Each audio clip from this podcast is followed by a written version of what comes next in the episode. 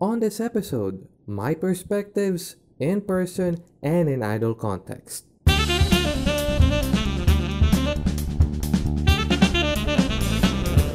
Hello and good evening. Welcome to another episode of Keepsakes, the podcast.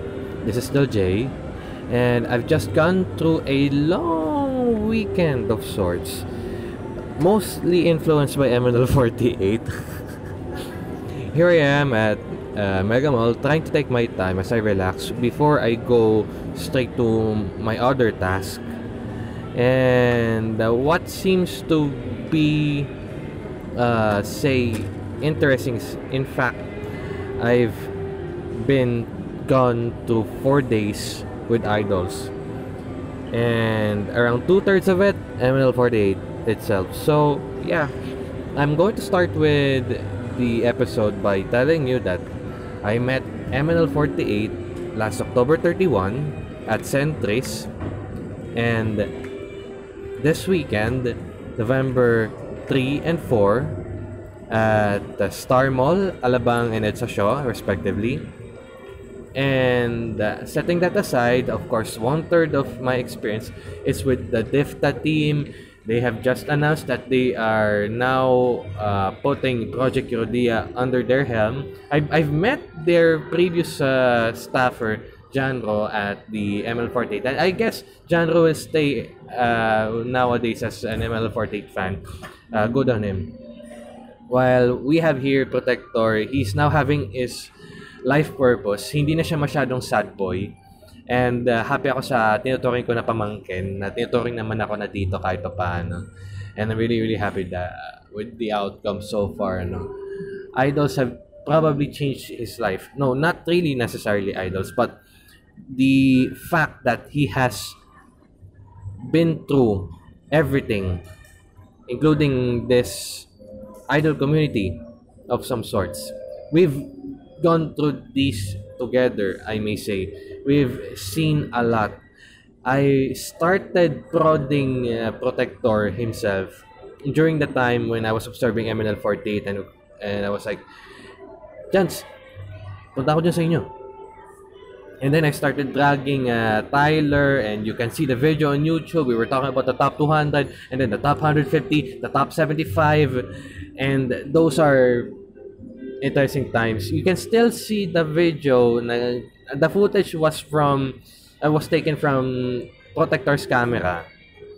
And then I we did the acting. We we tried, we tried.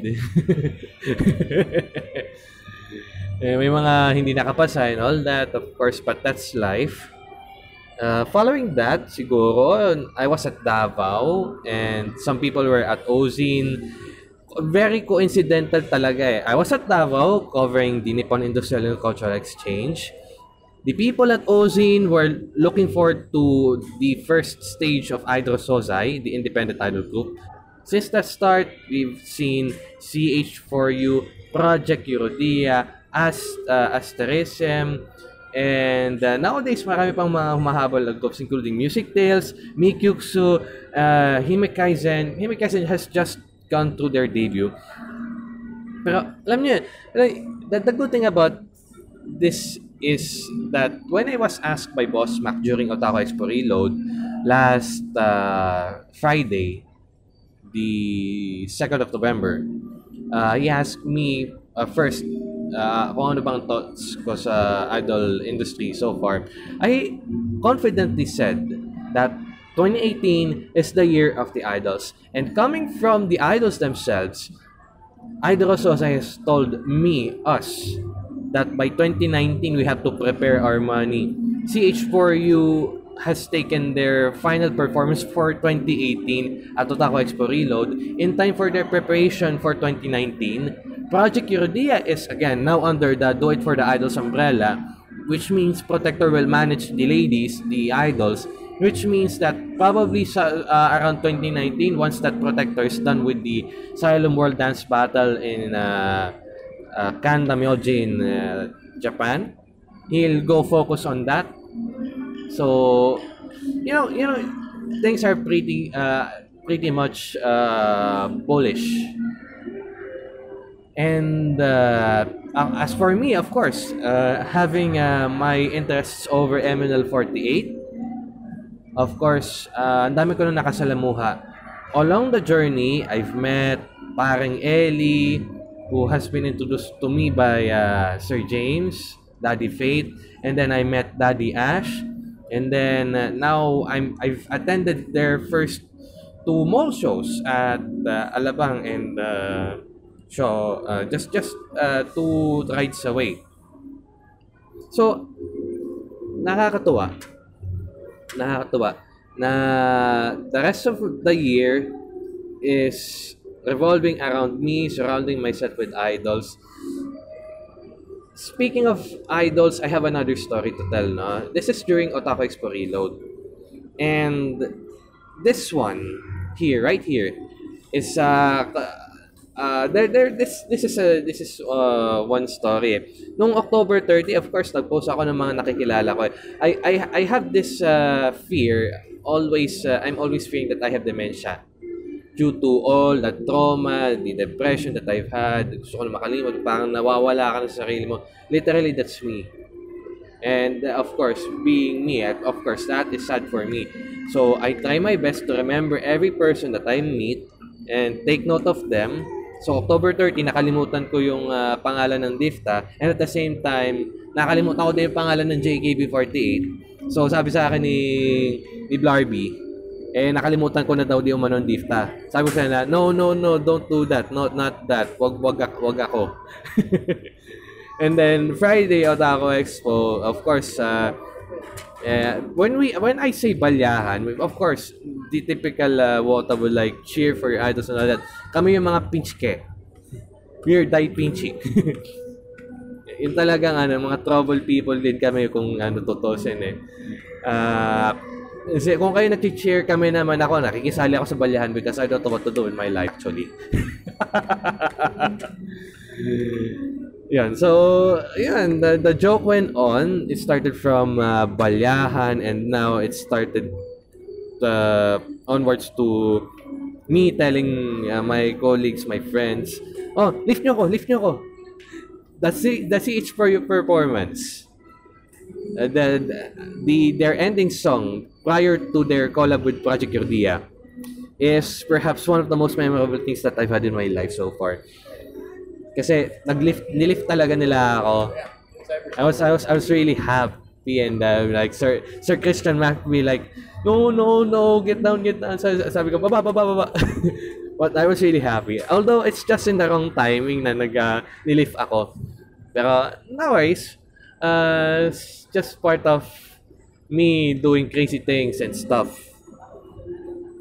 And uh, that's by far my experience with idols. Another story about idols is uh, during Koslandia 2018, in which I was given an opportunity to be a media partner. Thank you to Naro of Anizone, uh, who is also a media partner there.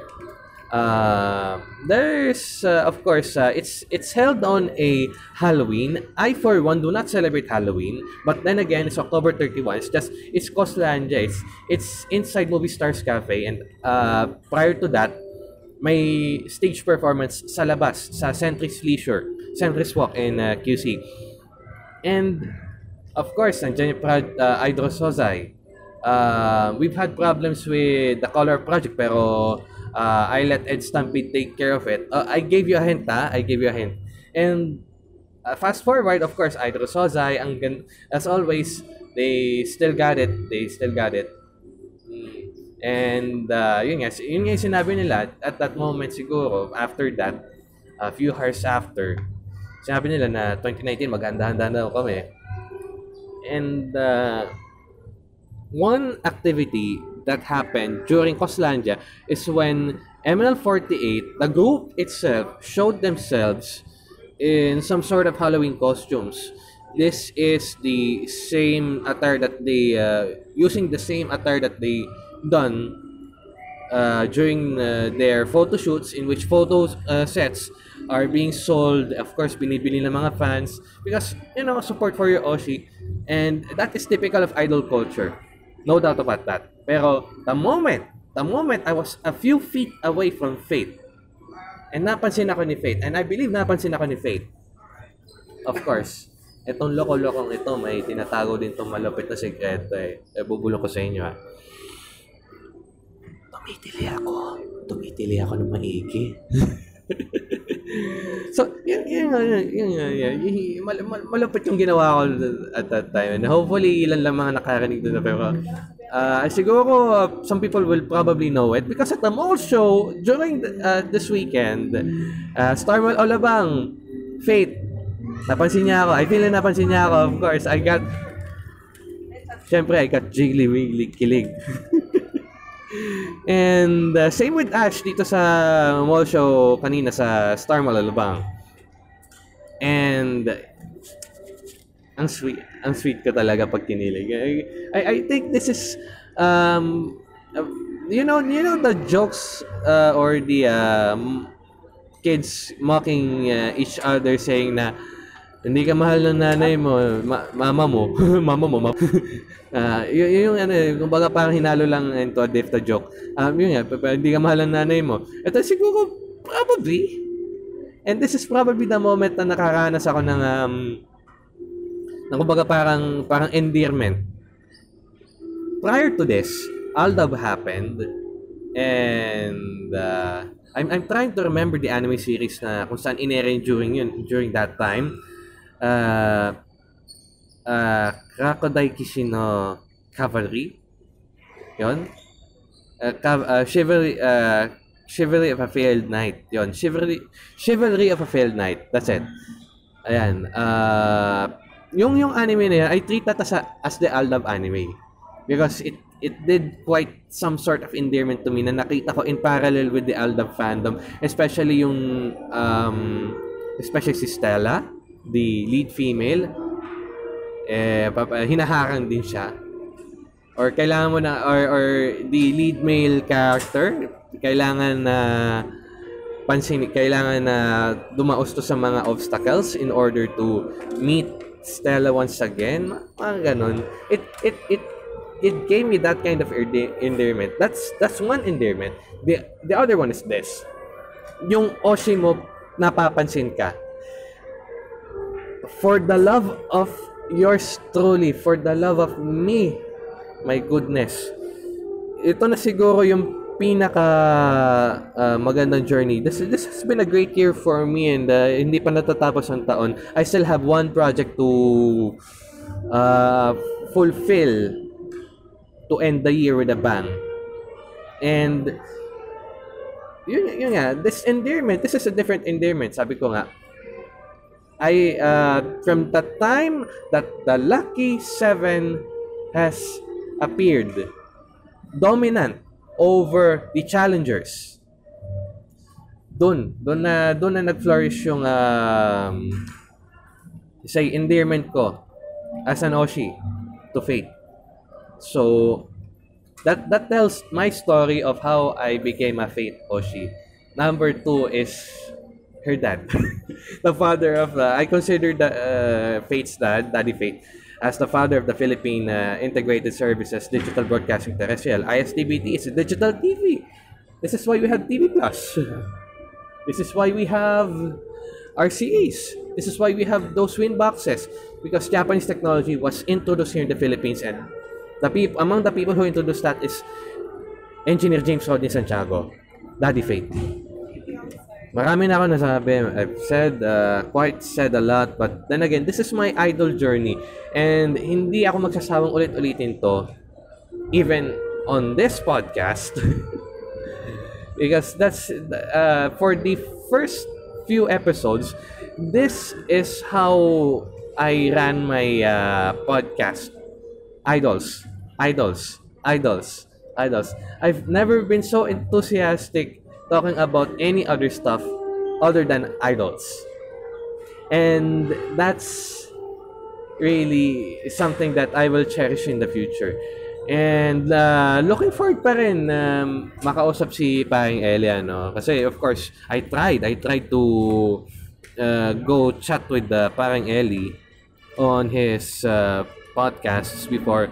Phone patch, Discord patch, hindi, phone patch, messenger patch, it doesn't quite work na uh, that well and sobrang labo, eh, maybe, maybe sooner or later, pag bumalik yung internet connection or I get the opportunity to have faster connections, uh, siguro, maybe, if we meet in person again, hindi pa kami nakikita in person after cosplay carnival eh, maybe, maybe we can have a long conversation.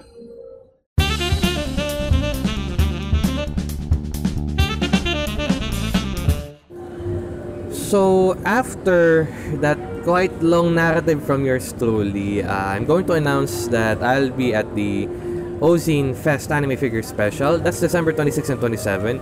I'll also try to attend Cosplay Matsuri, even for just one day. You'll be seeing me there. And also, there's December Toycon. I will be there, and I'll, I'll leave it to myself to surprise myself if there is a qualifier for the World Cosplay Summit Philippines. Hopefully, maganap ulit doon sa Toycon na yun ng uh, December Toycon yung uh, WCS qualifier for NCR. Because you you already probably know me. I've been covering WCS so much as far as going to Davao for last uh, year's qualifiers, national qualifiers. So uh, this year, uh, I'll, I'll give you a hint or a few things to ponder. You need to have a cosplayers.global account to, to prior to your registration. And characters from Shonen Jump, Shueisha based titles are now okay for the competition. So, meaning, one, mag One Piece kayo. Yan, okay yan. Mag Naruto kayo, okay din yan. Mag Bleach kayo, okay din yan. Go Gintama is also okay having Shonen Jump titles in the WCS is a big plus, especially that Shueisha itself, One Piece, has collaborated with WCS to conduct the One Piece Cosplay Grand Prix. So, malaki-laki din to.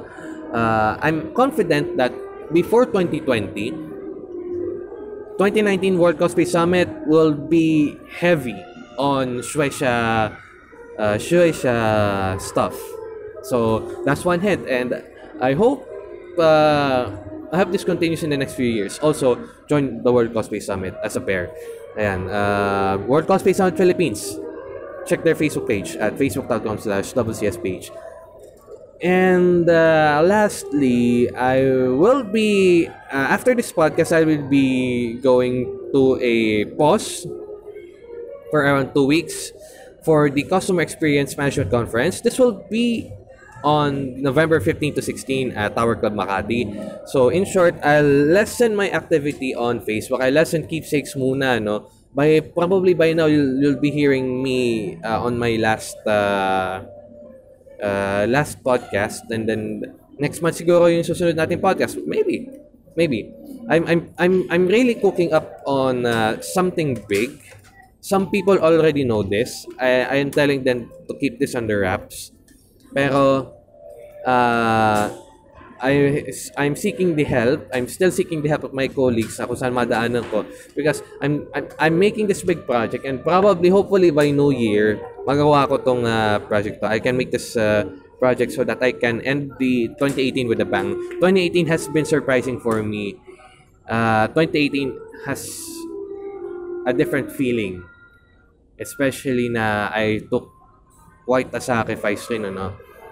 Uh, my well-being is uh, okay. Ang kinakabahan lang ako is how to make things work. Pero this project, it will go on uh, full swing. Full swing na tong project na to. Because this project probably will be my biggest and uh, probably my last na big project. And after that, small projects ulit. Small media partnerships uh, media partnerships with local events, uh, especially, of course, next year, January 19, uh, this is, I believe, coinciding with the Xylem World Dance Battle. Icon 2018 at Bayanihan Center in Pasig City. They're already announcing stuff. They've already announced the com- the idols and the scouts, the, the scouts.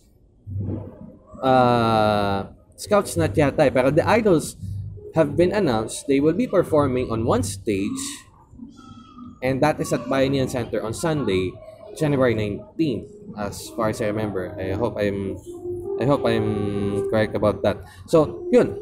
That is uh, so far the updates that I have for, for 2018 and January 2019. And looking forward, syempre, sa mga susunod na gagawin. Of course, hindi mawawala dyan yung mga, how do I say this? Mga madalas kong puntahan na events. And if MNL48 will have a mall tour, of course, I'll do my best to get there. Nakapunta ako ng Alabang pero this time hindi na ako nakapunta ng uh, Chinatown because I was at Star Mall. That's okay. That's okay. I'll leave uh, the opportunity to others. Uh, let's let's go cheer uh, for each other's uh, Oshi. So yun.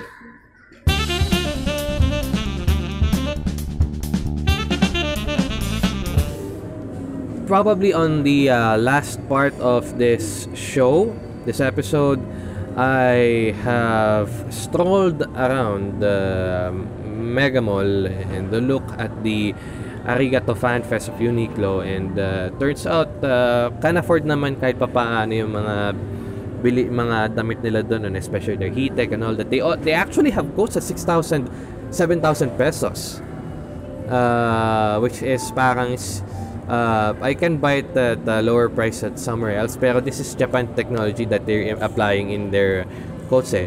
Uniqlo t-shirts are at around 600 pesos and parka it's around 1,500 pesos. So mga mga ganun yung mga nila. They have they have these quite quite uh, uh, standard pricing ano.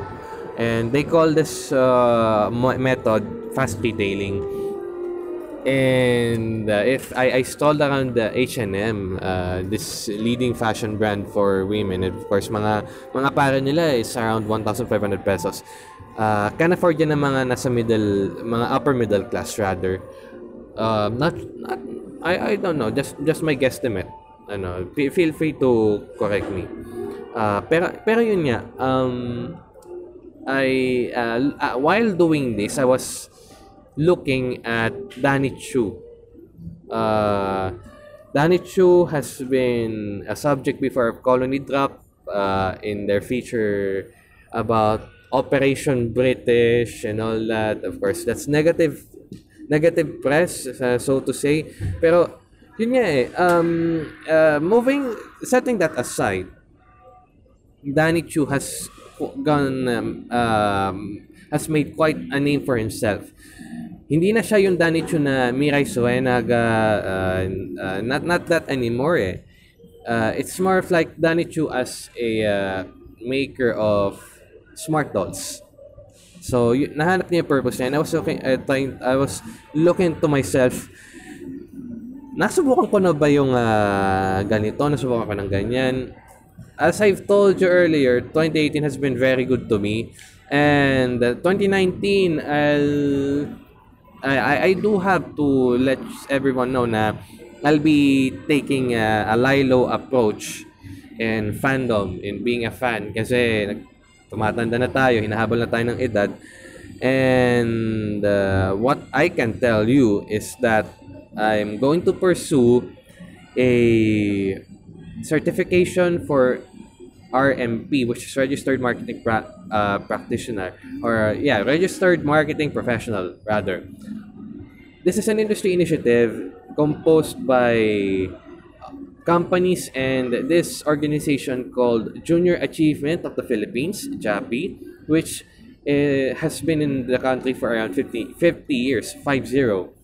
And what they told about uh, us, people at the company uh, I'm working for, Xlink, uh, what the, uh, the the head of JAPI, the director for the JAPI, uh, Krishna Alejandrino, has told us that marketing is an under uh, this is as far as my understanding uh, marketing has been made and done as an underappreciated profession. This is what uh, this is what I understood uh. marketing is an underrated profession. Marketing is an underappreciated profession. Imagine this. People sell Everyone sells. Barter, they sell themselves. They sell with money. They sell their products that they did. They sell with, yun nga, barter, cash, not. But then again, people sell.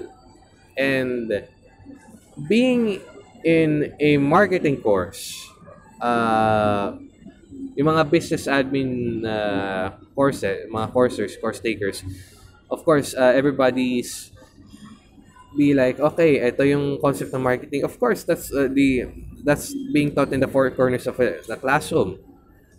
And uh, what I understood so far is that yung parang feeling mo if you ask a marketing student, a marketing student lamang po ako. Which is, yun nga, uh, to some, uh, if we can uh, sum it up due to different factors, Walang uh, certification sa PRC, sa board, doesn't have any board exam. So there's why this is an there's this industry initiative called the RMP certification. And uh, on November 10, they will have an examination at the AAM Conference Center.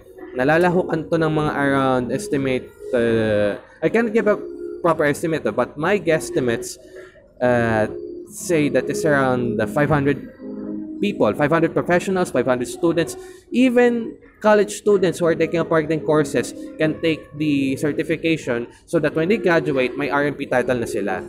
That's their advantage. Of course, uh, like the Certified Professional Marketer uh, certification that is being uh, organized or being uh, conducted by the Asian Marketing Federation, the Philippine Marketing Association, uh, CPM Philippines, CPM Asia, uh, respectively, you, you know, you know, it, it this costs quite heavy, ano, pero ang some, some people will chase for the title. Some people will, uh, some professionals will chase for the the right to be called a certified marketing professional, registered marketing professional.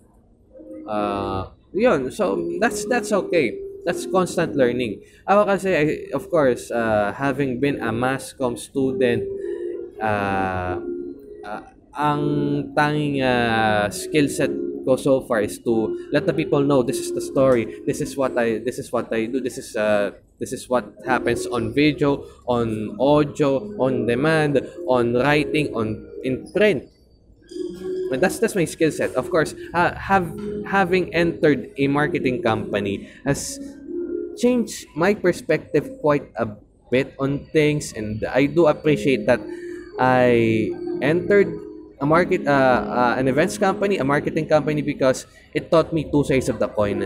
Previously, di uh, if, if you've probably known my journey so far, uh, having been to this group called Deremoe, in which if it's still alive today, siguro nag-celebrate na siya ng mga 6, 7, 8 anniversary.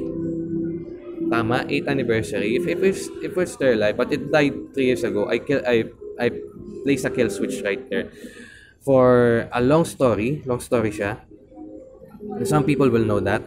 And you know, having that kill switch on, of course, it's time to move on to the next chapter of my life uh, having burned bridges and all that, uh, apparently, I, I, it got into my mind na gaano ba kahirap yung mag-organize ng event? Kasi I've been critiquing events before eh. So, when I stop critiquing events and start doing, executing it my, uh, with, with a team, with uh, us as a team, it it changed my perspective quite a bit. Eh. I've become more careful of what I'm doing, of what I'm saying. Eh. So, puro mga positive vibes na lang maririnig nyo sa akin. You'll hear less of me saying uh, BS, saying negative uh, bullcrap, no? Because it's ang hirap eh. Uh, here's here's my ano, here's my analogy so far. Yung yung time na pinangbabash ko, pinagkikriticize ko sa isang event, why not I put that time into making my event work. That has been my philosophy ever since I I joined the company I'm currently in. So, hindi na ako magpapakapagod na say na to say heavy heavy stuff on against another organizer. I let I leave I leave them be. They may have no choice. They may have less choices on executing their event. The same with us. So I've been placed I've placed myself in this common ground. And uh, so far I'm contented and I'm happy and I'm looking forward for my next chapter of my life. Balik tayo sa una. I started talking about the the journey so far ni Danny Cho, no? His reason for being. He found it first when he started going to Japan, talking about culture, partnering with uh, companies, major companies such as Disney, internet consulting, and then, of course, nostalgia doon.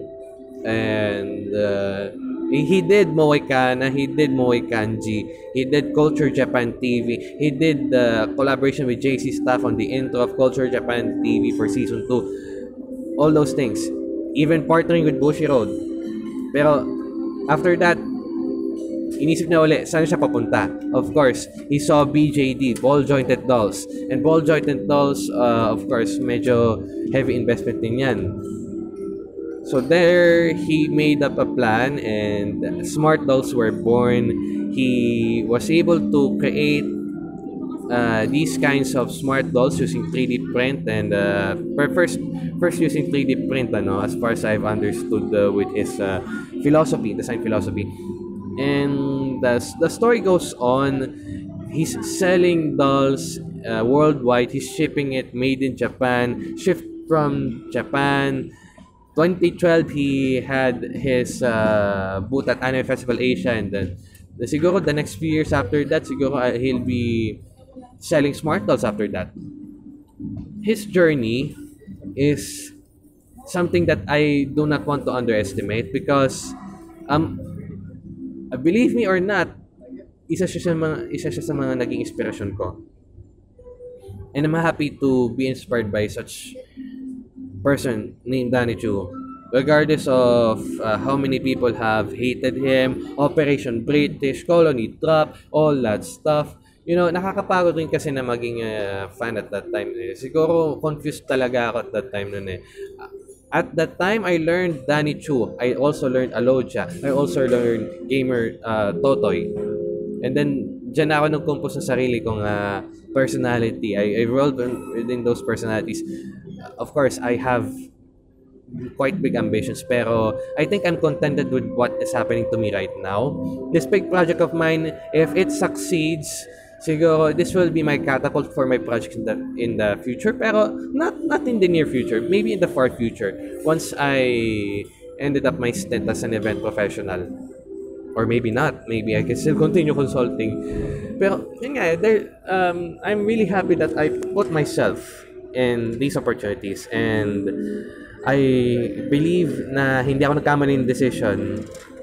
So, everything else is come and go. I let myself in the flow. The only the only thing that will matter for me is hap is my happiness. Kung hindi na ako masaya, I'll get out. By now, I am happy. I'm contented with what I'm doing uh, I've made quite huge decisions and so far naman eh um, yung worries ko ngayon is still worries pero it's still there. Pero it will come and once that I'm done with this uh, one heavy blow of a year great great year nangiwala ako sa sarili ko na I can do more than this. Pero small steps pa rin, of course. And napahaba na yung story natin. And I've told you my journey so far. And thank you for your uh, patronage. Thank you for listening to me. And uh, once again, this is my last podcast for November. This is my podcast for November 2018. Um, of course, there will still be other features of me on different platforms ano and I'm trying to uh, look forward and looking forward for me writing stuff more kasi napapabayaan ko na yung vlog mismo that's my lifeblood napapabayaan ko na siya in favor of doing these things and keepsakes if uh, if successful will go on as a monthly podcast. Maybe I can extend this to 45 minutes. Why not? So, yun, uh, that will be it for me. And uh, from Mega Mall here in Mandaluyong, thank you for listening. Again, this is Jay with the Keepsakes Podcast. And see you next episode. Hear you next episode, rather. Stay safe and God bless.